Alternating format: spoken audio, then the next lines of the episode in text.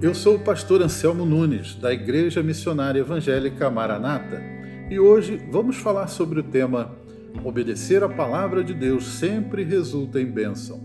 Lemos no Evangelho de Lucas, capítulo 17, versos 12 a 14, o seguinte relato: Ao entrar numa aldeia, saíram-lhe ao encontro dez leprosos, que ficaram de longe e gritaram: Jesus, mestre, tenha compaixão de nós.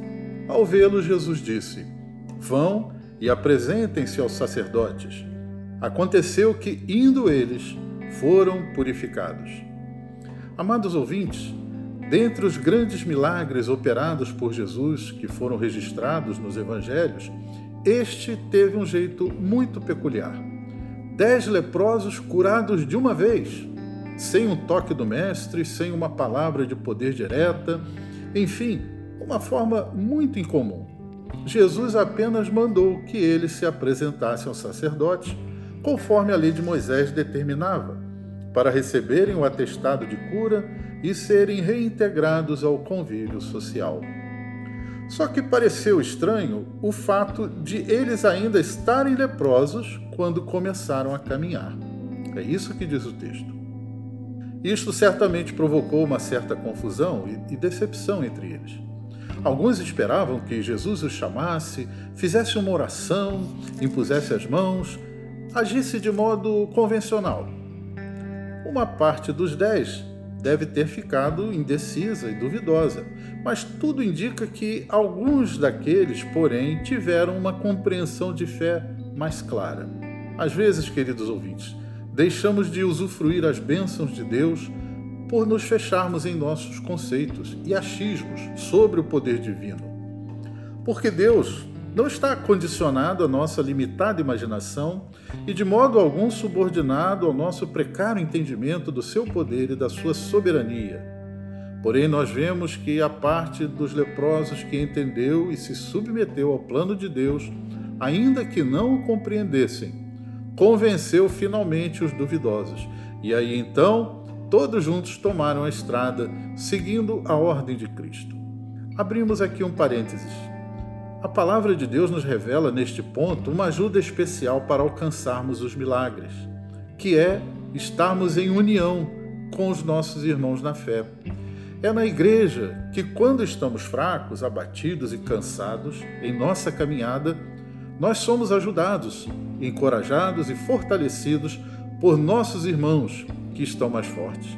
É na igreja que recebemos uma palavra de fé que nos coloca de novo no caminho certo, na direção certa.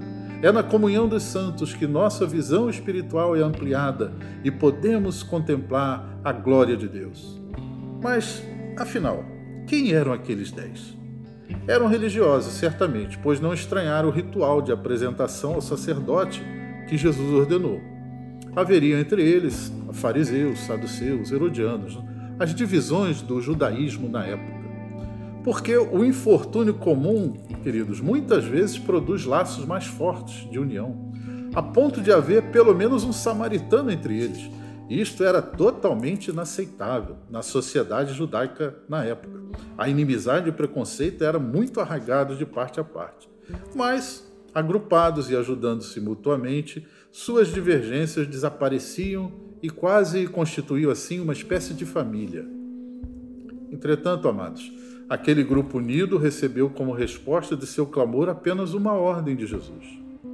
Porém, o milagre só ocorreu quando houve obediência à palavra do Senhor e a fé foi colocada em ação.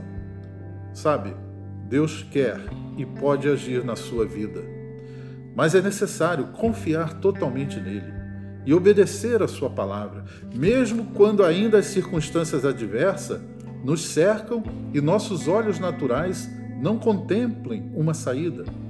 Obedecer a palavra do Senhor sempre resultará em bênção para as nossas vidas. Senhor Deus, que através dessa meditação tu possas falar mais profundamente a cada coração. Contempla com misericórdia aquele que precisa de um milagre hoje. Que essa pessoa alcance a medida de fé e a confiança na tua palavra e no teu grande amor para obter a resposta que tanto necessita. Nós oramos em nome de Jesus.